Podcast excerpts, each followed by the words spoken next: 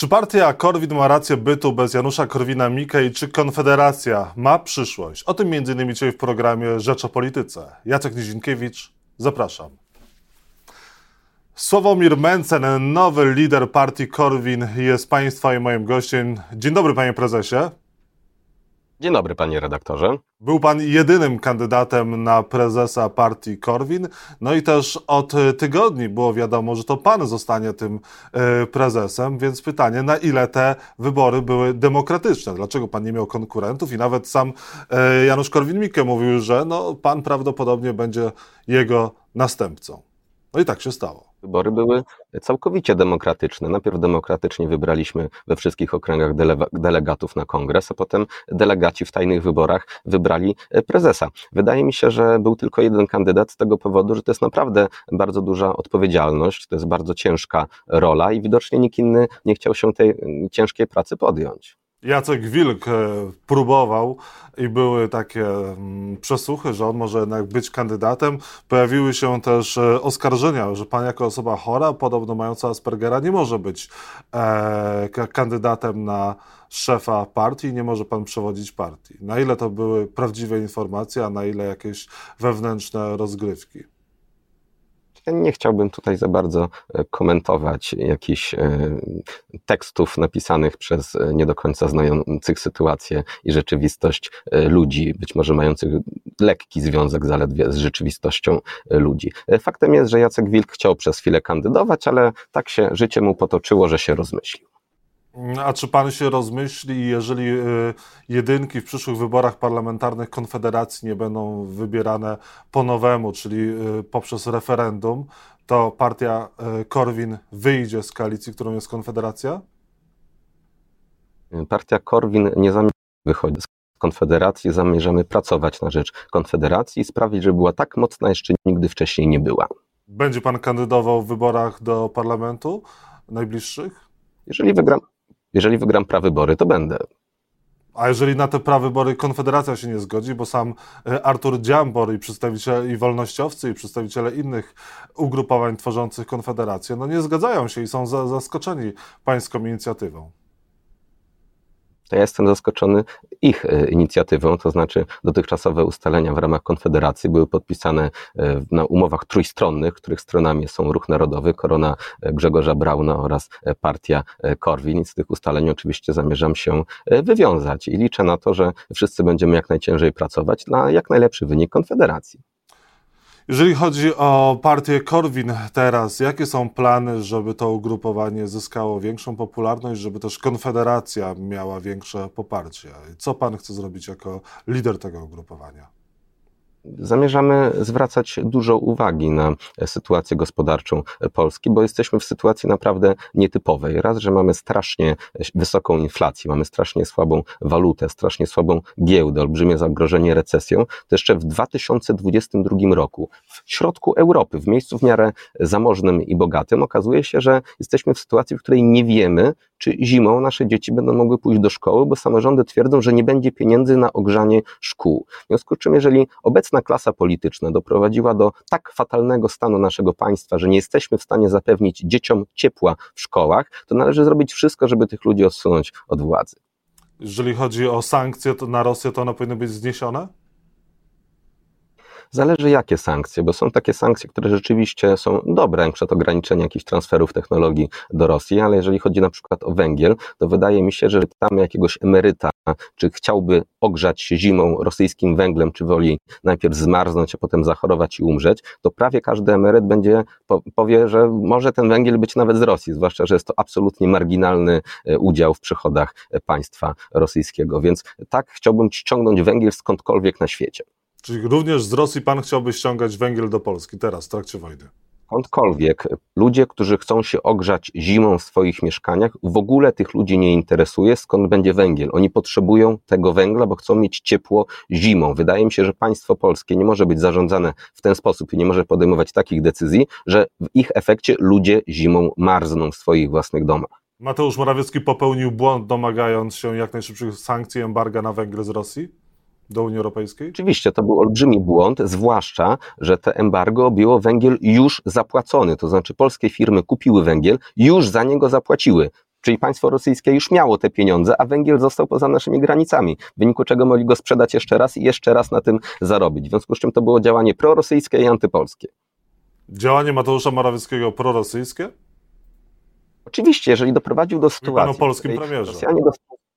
Ale jeszcze raz, sytuacja była taka, że polskie firmy zapłaciły już za węgiel, ten węgiel był po rosyjskiej stronie granicy i państwo polskie zakazało sprowadzenia już zapłaconego węgla, umożliwiając Rosjanom sprzedaż podwójną tego samego węgla. No ciężko bardziej prorosyjskie zachowanie. Jeżeli pan wspomniał o premierze... Ktoś panu pozwolił dwa razy sprzedać panu samochód, pana samochód, to pomogłoby to panu, miałby pan dwa razy więcej pieniędzy. Jeżeli wspomniał pan o premierze i kwestiach prorosyjskich, czy jest taka możliwość, że Mateusz Morawiecki, jeden z uczestników rozmów w restauracji Sowa i Przyjaciele, jeden z, jedna z osób, które były podsłuchiwane i nagrane, i właściwie to jest dzisiaj jedyna osoba, która jest decyzyjna w Polsce i rządząca, mógł być szantażowany tymi taśmami przez Rosjan? Newsweek podał nowe informacje na ten temat.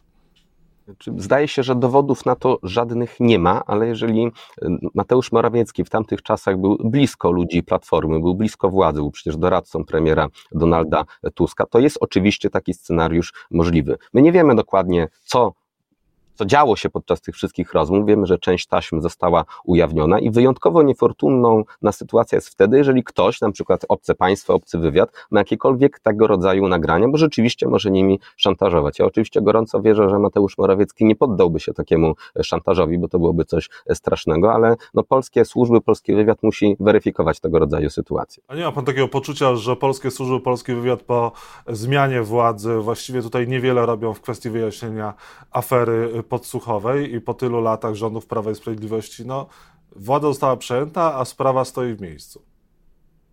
Mam takie wrażenie, że polskie służby w zasadzie w żadnej sprawie to niewiele robią. Wydaje mi się, że działają równie niesprawnie jak reszta obszarów naszego państwa, więc nie wydaje mi się, żeby tam cokolwiek zostało wyjaśnione. Polska nie dostanie żadnych pieniędzy z Unii Europejskiej, dopóki nie naprawi sądownictwa. Oznacza to wstrzymanie wielu inwestycji. Taki rachunek możemy zapłacić za tak zwane łamanie praworządności przez Prawo i Sprawiedliwość. O tym piszemy na pierwszej stronie Rzeczpospolitej. Powinniśmy się pożegnać z tymi pieniędzmi z K P O. Czy może Polska powinna powoli żegnać się z Unią Europejską i przydałoby się w Polsce referendum, przydałoby się referendum w sprawie polexitu? Sytuacja jest bardzo ciężka. O tym, że nie będzie pieniędzy z K P O, to już wiadomo od bardzo dawna. I nie Kolejne może... wielkie środki są zagrożone. Tak, to jest pewna nowość, której niestety również należało się spodziewać. Polski rząd od dawna jest na kursie kolizyjnym z Komisją Europejską. Komu powinniśmy za to, za to podziękować?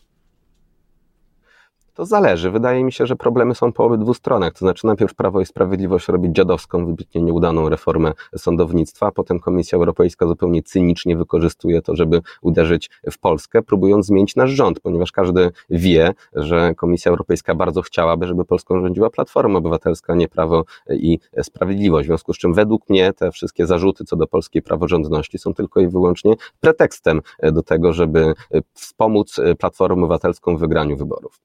Jeżeli chodzi o kwestię Unii Europejskiej, pan nie jest jej zwolennikiem. Pytanie, czy powinno dojść do referendum w sprawie polexitu w Polsce?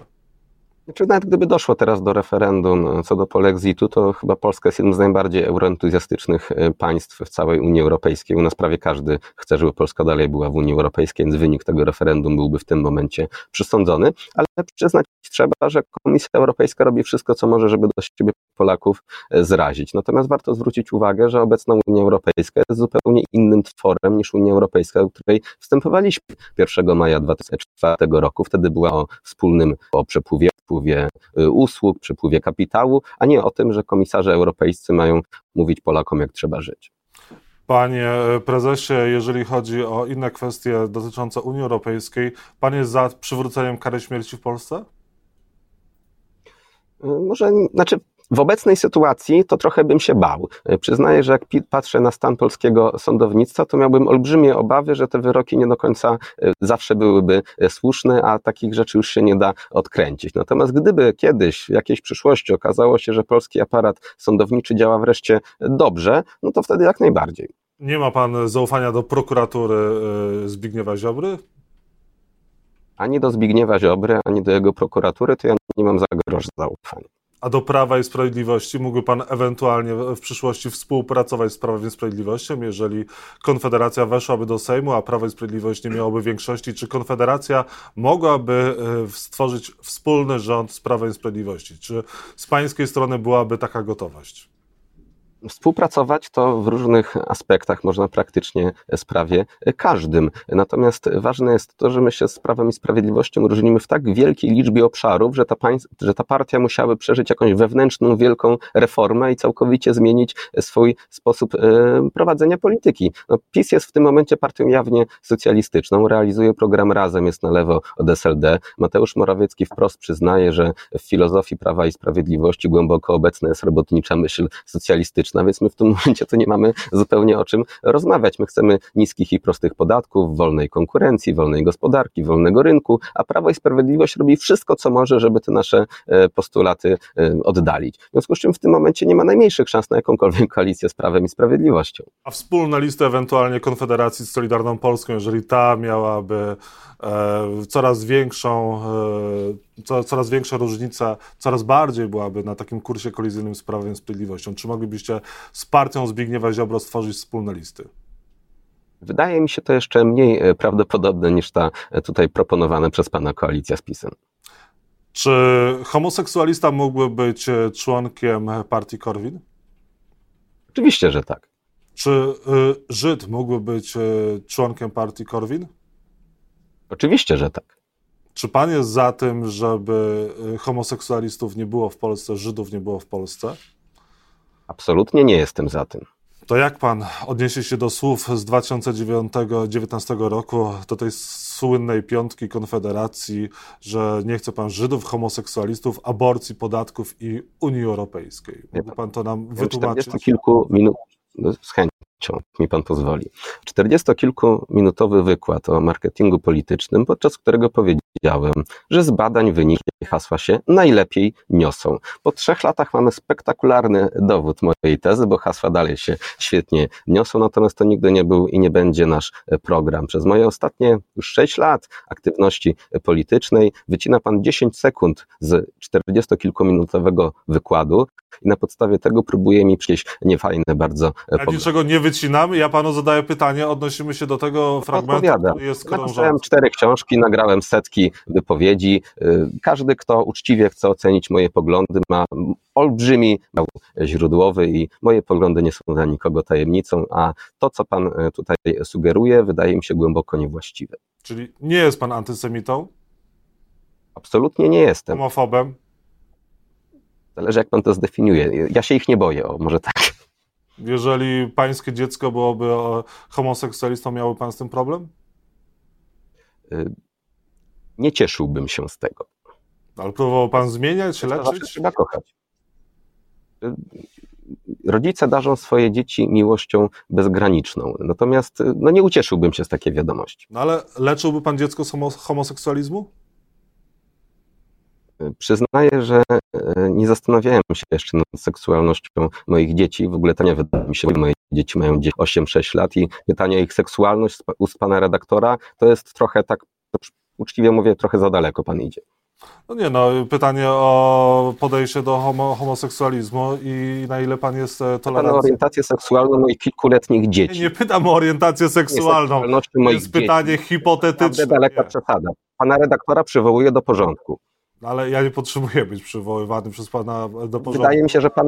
Wolałbym... Znaczy, pan przed chwilą mówił o manipulacji. Pan w tej chwili manipuluje. Pan, pan doskonale wie, jako człowiek inteligentny, że ja zapytałem pana hipotetycznie, a nie zapytałem pana o, o, o, o to, jakie preferencje mają pańskie dzieci. Nie, no, no dobrze, jeżeli pan nie zrozumiał pytania...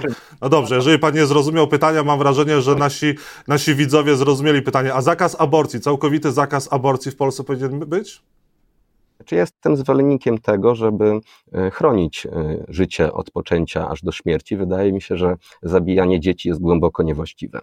I na koniec, czy mamy do czynienia z ukrai- ukrainizacją Polski? Nie wydaje mi się. Nie wydaje panu się, a takie słowa padają ze, su- ze strony Janusza Korwina-Mikke chociażby. Widocznie Janusz Korwin-Mikke ma inną optykę na ten temat. Panu nie przeszkadzają takie słowa Janusza Korwina-Mikke, który się wyraża bardzo pozytywnie na temat Rosji, wyraża się e, też e, no, w sposób, mówi, bardzo kontrowersyjny na temat e, pedofilii, no i on będzie członkiem partii Korwin. To nie jest dla pana problem, że takiego członka w partii pan ma? E, nie jest dla mnie problemem, że Janusz Korwin-Mikke jest członkiem partii Korwin. Gdybym a jego, było to dla mnie problem. A jego poglądy nie są dla pana problemem? Zależy, które. Większość poglądów Janusza Korwin-Mikke jest po prostu rewelacyjna. On zbudował nasze środowisko, przez trzydzieści lat nadawał jego ton, wykonał, wychował kolejne pokolenia polskich wolnorynkowców, pilnował właśnie tego, żebyśmy zawsze wierzyli w niskie i proste podatki, w wolną konkurencję, w wolny rynek i te rzeczy jak najbardziej należy popierać. Natomiast osobiście nie zgadzam się ze wszystkimi publicystycznymi zwrotami Janusza Korwin-Mikkego. To jest oczywiście urodzony publicysta, obdarzony pięknym, bardzo ostrym piórem, umiejący wzbudzać kontrowersje, natomiast ja idę swoją własną drogą. A czy są dowody, że Hitler wiedział o Holokauście? Część historyków twierdzi, że tak, reszta historyków twierdzi, że nie. Ja nie jestem historykiem. A pański stan wiedzy? Odpowiedzieć. Ja bym, gdybym miał się zakładać, to stawiałbym, że oczywiście, że wiedział. Janusz Korwin-Mikke mówi, że Hitler nie wiedział o Holokauście. Panu nie przeszkadzają Janusz takie poglądy członka pańskiej partii? Wie pan, to czy on wiedział, czy nie wiedział, jest kompletnie bez znaczenia dla polityki państwa polskiego, dla naszych poglądów politycznych. To jest bardzo ciekawa hipoteza badawcza. Uważam, że każdy ma prawo stawiać najróżniejsze hipotezy badawcze. No w kraju, który tak się wycierpiał ze strony hitlerowców, nazistów, Niemiec, to chyba takie hipotezy nie powinny być tak lekko sobie rzucane. No ale możemy... Nie stawiam, bo według mnie wiedział, ale no Janusz Korwin-Mikke ma tu... Ale ma pan członka partii, który takie poglądy właśnie ma i tutaj moglibyśmy cytować. No dobrze. No tak, ale jestem zwolennikiem wolności słowa, każdy może... swobody badań naukowych, w związku z czym chciałbym, żeby każdy mógł stawiać jakie tylko chce hipotezy, a następnie je weryfikować. Sławomir Mentzen... Ograniczać możliwości badań naukowych. Sławomir Mentzen, nowy prezes partii Korwin, był państwa i moim gościem. Bardzo dziękuję za rozmowę. Również bardzo dziękuję.